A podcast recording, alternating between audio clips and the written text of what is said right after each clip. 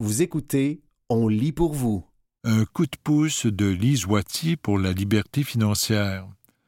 Un texte de Marie-Ève Fournier paru le 15 octobre 2023 dans la presse.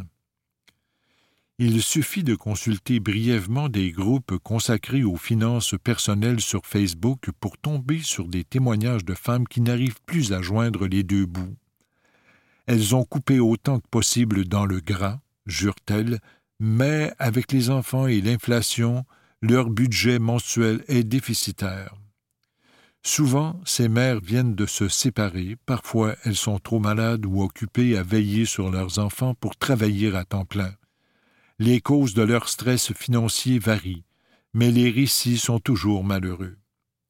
Ce qui est touchant, c'est que beaucoup de femmes font preuve de solidarité et d'empathie. Je te comprends, je suis passé par là moi aussi après ma séparation, mais tu vas voir, les choses vont se placer. Lit-on immanquablement. C'est le côté sucré des réseaux sociaux. On s'empresse aussi de partager des tonnes de trucs et de conseils pour réduire les factures, d'autres pour augmenter les revenus. Tu as pensé faire un retour aux études? N'oublie pas que tes allocations familiales vont augmenter. Quand on sait que 46% des Québécoises qui travaillent ont un revenu annuel de moins de 30 000 dollars, il ne faut pas s'étonner de leur précarité financière. Leur équilibre peut rapidement basculer. Aussi faut-il dire que dans 77% des familles monoparentales, le parent est une femme et que cette femme gagne en moyenne 1091 dollars par semaine, ce qui est nettement moins que les hommes, 1514 dollars, dans la même situation.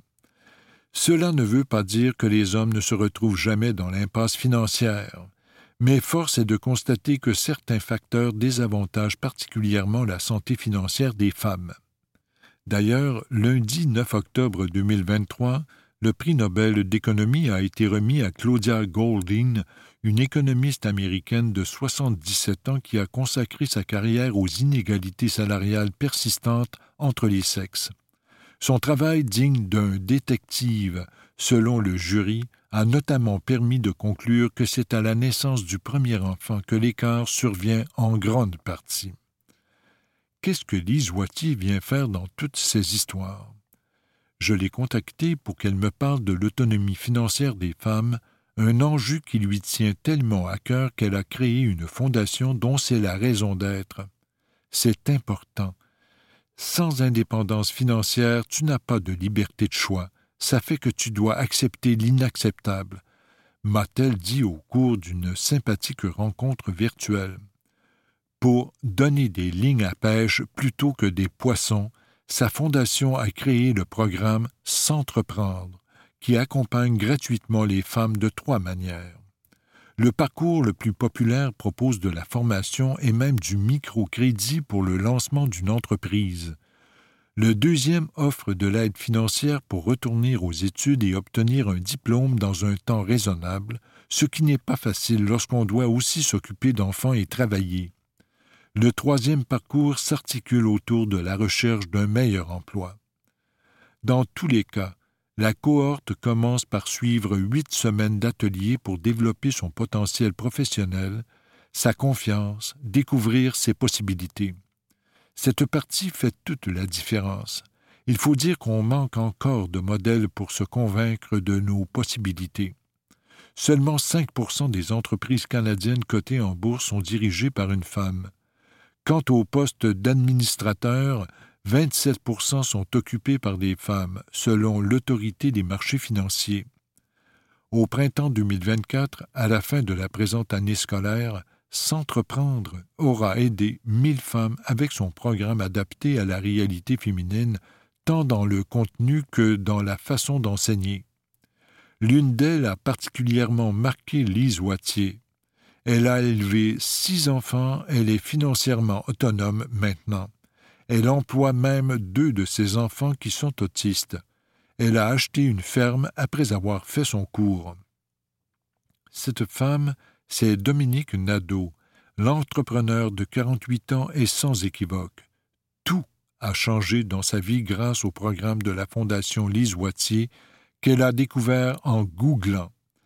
Après avoir été pendant vingt ans une maman à la maison pour six enfants qui vivaient grâce au salaire de son conjoint, elle voulait avoir la fierté de générer un revenu. Mission accomplie. Son entreprise de tisane, les Fées sorcières, lui permet de gagner sa vie et d'employer trois autres personnes. Si ça a fonctionné, c'est parce que le plan d'affaires qu'elle a créé pendant sa formation tenait vraiment compte de sa réalité de mère. Comme femme, on doit jongler avec plusieurs balles. La charge mentale est grande. Dans mon plan précédent, qui n'a pas fonctionné, la place de mes enfants n'était pas prévue. Il faut être là pour les soupers, les devoirs. Tu ne peux pas juste partir une compagnie et te dire que tu vas travailler 90 heures par semaine, nous dit Dominique Nadeau. D'autres femmes ont besoin d'un coup de pouce financier pour retourner aux études et améliorer leur sort. Parfois, quelques milliers de dollars suffisent pour changer deux vies. Marie-Lise Andrade, PDG de la Fondation et fille de Lise m'a raconté l'histoire d'une maman qui a connu la rue et qui voulait s'en sortir. Avec l'aide financière de la Fondation, elle a fait un baccalauréat. Après avoir obtenu sa maîtrise, elle a décroché deux bourses pour son doctorat. Et voilà qu'elle enseigne à l'Université de Sherbrooke tout en terminant ses études. On a aidé cette femme et sa fille aussi. S'émeut-elle avec raison.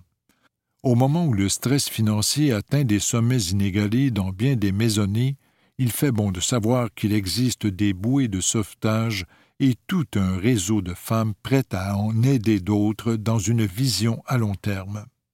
C'était Un coup de pouce de Lise Wattier pour la liberté financière, un texte de Marie-Ève Fournier paru le 15 octobre 2023 dans la presse.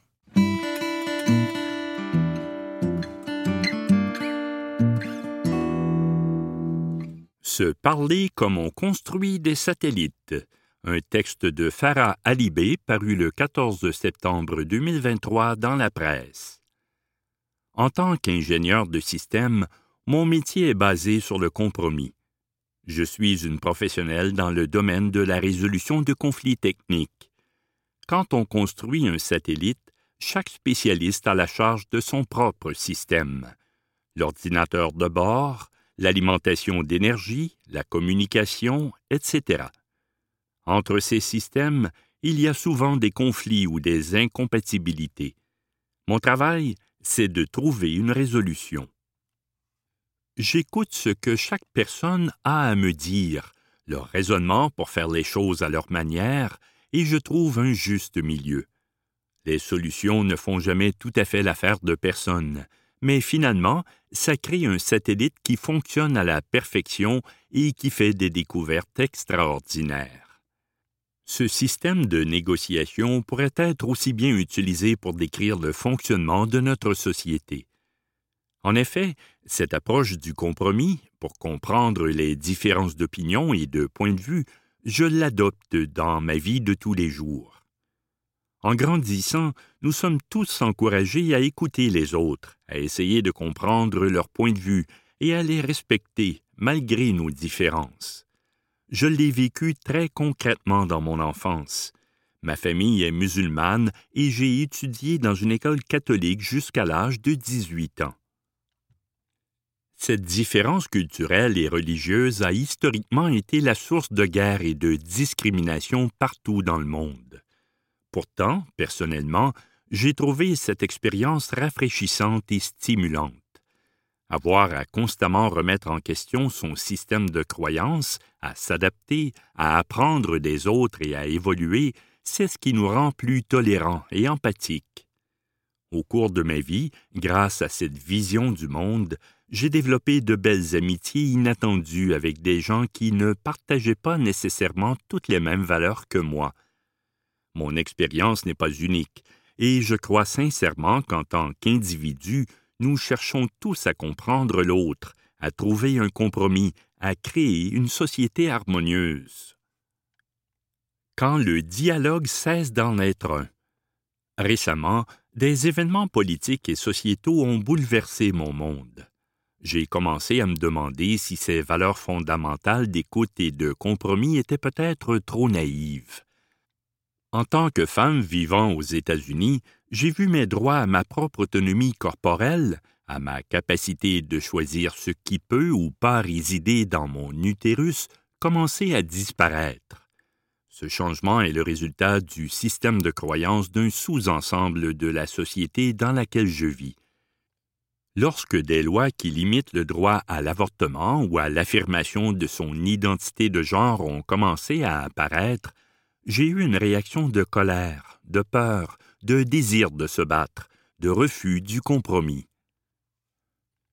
Ce comportement est tellement loin de celui qui est ancré en moi, de la personne pacifiste positive que je suis, toujours prête à essayer de comprendre l'autre côté de la médaille. Prendre conscience que je m'éloignais de mon propre système de valeurs dans ma réaction à ces événements m'a mise mal à l'aise.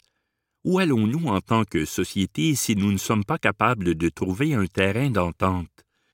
Et que se passe-t-il si nos différences d'opinion sont si vastes qu'elles divisent une population sans possibilité de compromis? Nous en constatons déjà les effets. Une société dans laquelle nous n'essayons pas de comprendre les points de vue des autres est une société où chaque faction s'enracine de plus en plus dans sa propre chambre d'écho et cesse d'évoluer. Dans ce moment d'introspection où j'ai essayé de comprendre ma réaction viscérale face à des événements politiques, j'ai réalisé que ce qui m'était demandé n'était pas un compromis. On pourrait croire que c'est un simple débat d'opinion, être anti-avortement ou pro-choix. Mais ce n'en est pas un. Quand on fait un compromis, chaque partie négocie, s'adapte et juste afin de pouvoir exister harmonieusement et fonctionner. Les cas de l'avortement et des droits à l'autonomie corporelle sont intrinsèquement différents. Il s'agit d'un cas où une partie de la population prive une autre de ses droits fondamentaux, où l'opinion ou la croyance d'une personne nuit à une autre et met en péril sa sécurité et son bien-être. Ce n'est pas un compromis, c'est un vol. Cette réflexion m'a amené à ajouter une limite à ma réaction face à un conflit. La tolérance et la volonté de faire des compromis ne peuvent jamais se faire au détriment de ma sécurité personnelle. Cette nouvelle valeur morale me permet de rester fidèle à moi-même malgré ce qui peut ressembler à une contradiction. Je peux ainsi continuer à me battre et à me rebeller dans les aspects de ma vie où mes droits fondamentaux sont en danger, sans renoncer à ma conviction que les valeurs de l'empathie et de l'écoute des expériences d'autres devraient guider nos vies et notre société. C'était Se parler comme on construit des satellites, un texte de Farah Alibé paru le 14 septembre 2023 dans la presse. Faire rire de soi un texte de Rosemée Automne Témorin paru le 15 octobre 2023 dans la presse. Émilie Perrault s'avoue orgueilleuse, rire d'elle-même n'a jamais été chose facile pour elle. Puis, il y a eu Hans. C'est son fils qui a inspiré Henri Golo, le premier album jeunesse de l'animatrice, journaliste culturelle et autrice. Dans le magnifique livre publié aux éditions Fonfon, on suit un garçon prêt à faire rire de lui si ça peut illuminer le visage d'autrui. Tout ce qui compte, c'est de semer la joie. Un jour, Hans est revenu de l'école et m'a dit Tu sais, maman, moi, je fais rire de moi, raconte Émilie Perrault. Elle a tout de suite pensé intervenir, blessée à l'idée que son fils puisse subir de l'intimidation, mais elle l'a laissé se raconter. Puis, elle a compris qu'il était heureux d'avoir pu faire rire quelqu'un qui n'avait pas le sourire facile. De la générosité pure, mêlée à une impressionnante absence d'ego. L'anecdote a permis à Émilie de mesurer l'ampleur de l'autodérision de son enfant alors qu'elle partait de loin sur ce plan. Hans adore se déguiser. Je lui ai acheté un costume gonflable de Bob l'éponge pour l'Halloween et, en plein mois d'août, il m'a demandé s'il pouvait le mettre pour aller se promener sur l'avenue du Mont-Royal. Je n'avais aucune raison de lui dire non, à part que c'était gênant pour moi. J'ai vu mon fils semer du bonheur pendant une heure. Les gens prenaient des photos, souriaient, lui parlaient. C'est lui qui avait raison, pas moi, se souvient Émilie Perrault. Comment mettre de côté notre fierté et apprendre à se moquer de soi-même? Pour Émilie Perrault, l'autodérision est devenue une aptitude à développer. Mais pourquoi valorise-t-on tout particulièrement cette forme d'humour? L'autrice réfléchit un instant avant de me répondre. Il y a un acte de courage là-dedans. Ça appelle à une certaine humilité, on se rapproche peut-être un peu plus de la vérité. J'ai aussi posé la question à Lucie Joubert, directrice de l'Observatoire de l'humour. C'est une posture confortable pour soi et pour l'entourage. On la voit comme une façon de rire avec les autres plutôt que de rire des autres. On valorise l'autodérision parce qu'on se dit cette personne voit ses propres travers avant de parler de ce qui cloche chez le voisin. Si l'essayiste souscrit complètement à cette idée, elle émet toutefois un bémol quant à la valorisation de l'autodérision chez les femmes. L'humour est un pouvoir, on le sait. Or, ce pouvoir était jusqu'à il n'y a pas si longtemps exclusivement masculin et les rôles étaient très clairs. Les hommes faisaient les blagues, les femmes les riaient. Au mieux, on tolérait que les femmes fassent de l'humour pourvu qu'elles rient seulement d'elles-mêmes. À cet égard, Hannah Gadsby est un modèle. L'Australienne a dit en plein spectacle qu'elle était écœurée de faire de l'autodérision. Elle regrettait de s'être systématiquement choisie comme cible parce que même si c'est fait sous le couvert de l'humour, cela peut être cruel. L'autodérision porte-t-elle le même poids chez tout le monde? Émilie Perrault a réfléchi à la question elle trouve le discours de l'humoriste Hannah Gadsby, tiré de son formidable spectacle Nanette, tout à fait valide et observe même un impact culturel dans sa propre difficulté à rire d'elle-même. Elle me résume un commentaire laissé sous l'une de ses publications sur Instagram. En tant que fille, on a été élevé avec la pression d'être adéquate. Si tu ris d'un de mes travers, je sens que je ne le suis pas. Pour rire de soi, il faut donc se défaire des sirènes de la perfection, sans pour autant tomber dans l'autoflagellation. À mon sens, être cruel contre soi, même pour faire rire, c'est une forme très insidieuse d'un rabaissement qui peut servir à cristalliser ce que j'appelle la haine de soi, poursuit Lucie Joubert. Les filles ont de la difficulté à s'aimer comme elles le sont, physiquement et mentalement. L'humour leur sert de soupape, peut-être, mais sont-elles vraiment obligées de se dénigrer? Si on parle de l'autodérision comme d'un regard affectueux qu'on porte sur nos travers, une sorte de conscience bienveillante de nos failles, je veux bien. C'est la preuve qu'on ne se prend pas au sérieux et qu'on ne s'estime pas au-dessus de la mêlée. Mais alors, il faudrait que tout le monde en fasse l'expérience plus on a de pouvoir, moins l'exercice est tentant. Faire de l'autodérision, c'est aussi accepter de se placer en situation de vulnérabilité.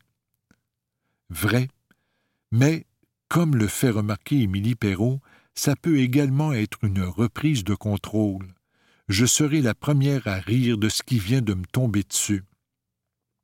Il s'agit pour elle de dédramatiser des situations, puis de prendre conscience de la fabuleuse contagion qu'exerce un rire sincère, même s'il est causé par un de nos travers. En ce sens, Henri Gollot répond très bien au mandat. Le livre regorge d'informations sur le rire, le rapport qu'entretient le peuple inou avec celui-ci et la façon dont il peut changer l'état des choses. Le tout est magnifiquement illustré par José Bisaillon, qui a rempli les pages de bonnes blagues visuelles. Jamais je ne me serais illustré aux toilettes, lance Émilie Perrault en louangeant l'humour et sa comparse. C'est une rieuse. Un enfant rit en moyenne trois cents fois par jour et un adulte environ vingt fois. Sachant ça, José Bisaillon doit avoir quatre ans. Peut-être qu'on devrait tous chercher à avoir quatre ans, au fond. Si vous êtes un homme de pouvoir, vous pouvez imaginer que je prends une seconde de plus pour vous regarder, vous tout particulièrement, avec un tendre sourire en coin. C'était Faire rire de soi, un texte de Rosémée Automne Témorin, paru le 15 octobre 2023 dans la presse.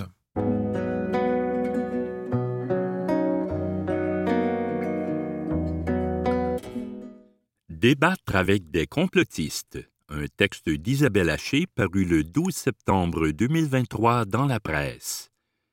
Mais qu'est-ce que je fous ici? Cette question, je me la suis posée à plusieurs reprises, dimanche après-midi, dans une salle au plancher collant d'un cinéma Guzzo, à Montréal. J'assistais à un débat interminable, réchauffement climatique, fraude ou réel danger, organisé par une poignée de complotistes devenus célèbres dans certains recoins du web lors de la pandémie et cherchant manifestement de nouveaux épouvantails à pourfendre. Après l'imposture du coronavirus, pourquoi pas celle des changements climatiques? Ne s'agit-il pas du prochain prétexte que brandiront nos gouvernements et nos vilains médias pour restreindre nos droits et libertés? Assurément, chers complotistes, assurément. Pendant cinq heures, dans cette salle de cinéma, on a eu droit à une version hallucinée du fameux Lâchez-moi avec les GES. Le réchauffement est une imposture sans nom, s'est emporté un panéliste particulièrement crainqué.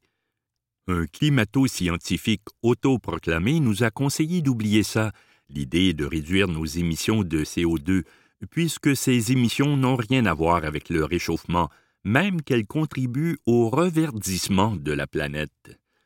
Tout ça et bien d'autres inepties pour 91,23 le billet. Une aubaine. Qu'est-ce que je foutais là, donc? J'y suis allé pour un panéliste, qui s'est sûrement lui-même demandé à plusieurs occasions s'il n'aurait pas eu mieux à faire, finalement, de son dimanche. Philippe Gachon, expert en hydroclimatologie, professeur à l'Université du Québec à Montréal, UCAM, chercheur depuis 25 ans, une sommité dans son domaine et manifestement la seule personne habilitée à parler de changement climatique parmi les cinq panélistes invités à ce débat pseudo-scientifique. À l'UCAM, les collègues de Philippe Gachon l'avaient mis en garde. Que vas-tu faire là-bas? À quoi tout cela va-t-il bien pouvoir servir? Le professeur n'allait-il pas servir de caution aux négationnistes du climat, trop heureux de pouvoir s'offrir un débat avec un vrai climatologue?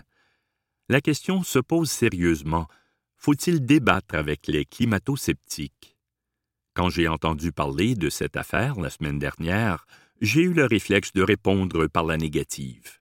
Après tout, il n'y a pas de débat à avoir plus de 99% des articles publiés dans la littérature scientifique reconnaissent que les changements climatiques sont principalement causés par l'activité humaine. C'est ce qu'on appelle un consensus scientifique écrasant. Un fait établi, incontestable, sans équivoque. Alors, pourquoi tenter de convaincre une minorité de gens qui persistent à nier l'évidence? En 2023, le débat devrait porter non pas sur l'existence des changements climatiques, mais sur les mesures à prendre pour s'y adapter et pour freiner leur progression. Philippe Gachon perd son temps, s'est impatienté Gilles Brien, ancien président de l'Association professionnelle des météorologistes du Québec, dans un courriel adressé vendredi à plusieurs journalistes, les implorant de ne pas donner d'oxygène aux organisateurs de l'événement. C'est fini le temps de débattre. Trop tard pour les discussions stériles. Ces idiots inutiles veulent remettre en cause la loi de la gravitation et débattre des lois de la météorologie, qu'ils ne connaissent pas. À la veille du débat, j'ai demandé à Philippe Gachon s'il savait dans quoi il s'embarquait. Il m'a semblé un peu nerveux, mais déterminé. Contrer la désinformation, ça fait partie de notre rôle m'a-t-il expliqué. Il refusait d'abandonner la tribune aux négationnistes. Il estimait que s'il réussissait à convaincre une seule personne dans cette salle de cinéma, il n'aurait pas perdu son temps. Philippe, c'est un idéaliste, m'a soufflé à l'oreille Véronique Nocker, professeure de littérature à l'UCAM. Elle avait sacrifié son après-midi dominical pour soutenir son collègue et avait choisi, par hasard, le siège voisin du mien. Devant un auditoire poli, mais loin d'être gagné à sa cause, Philippe Gachon a procédé comme il l'aurait fait dans une salle de classe, méthodiquement, sans s'énerver. Non, les rapports du groupe d'experts intergouvernemental sur l'évolution du climat, GIEC, ne sont pas le fruit d'une vaste conspiration mondiale. Oui, le climat se réchauffe à un rythme sans précédent depuis 2000 ans. L'ampleur des dégâts dans les années à venir dépendra de nous, de nous tous. Il faut agir collectivement. De cela, Philippe Gachon en est convaincu. C'est son travail, estime-t-il, de tenter de le faire comprendre au plus grand nombre. Après l'été qu'on vient de vivre, avec les feux de forêt, les vagues de chaleur et les inondations, on a tous été témoins des bouleversements climatiques. On ne peut plus rester insensible et surtout inactif. L'inaction, l'ignorance et le déni, ça finit par tuer des gens. Ouf! Je vais mettre plusieurs jours à m'en remettre, a laissé tomber le professeur lorsque je l'ai rappelé pour prendre de ses nouvelles après le débat. Il m'a confié avoir bouilli intérieurement en écoutant les arguments insensés des panélistes. Il n'en a rien laissé paraître. Il n'a aucun regret, parce qu'au bout de cinq heures, une trentaine de membres de l'auditoire sont allés le voir sur scène. Ils m'ont remercié d'avoir eu le courage d'être venu, il lui était reconnaissant de les avoir considérés avec respect, sans mépris ni arrogance. Ces personnes ne sont pas toutes complotistes, croit le climatologue. Certaines sont possiblement manipulées par des opportunistes qui ont compris à quel point la désinformation peut se transformer en business lucratif. Elles sont peut-être isolées ou enfermées dans une bulle sur les réseaux sociaux. Je les ai exposées à une vision à laquelle elles ne sont pas exposées. À défaut de les avoir convaincus, Philippe Gachon a l'impression d'avoir ouvert un canal de communication. Et ça, dans notre monde hyper polarisé, c'est déjà beaucoup. En fin de compte, le professeur peut se réjouir d'avoir convaincu au moins une personne dans la salle, moi. Il a raison. On ne gagnera rien à mettre ces gens dans le panier des déplorables et à refuser d'entamer un début de dialogue. La planète elle, risque d'avoir beaucoup à perdre. C'était Débattre avec des complotistes, un texte d'Isabelle Haché paru le 12 septembre 2023 dans la presse.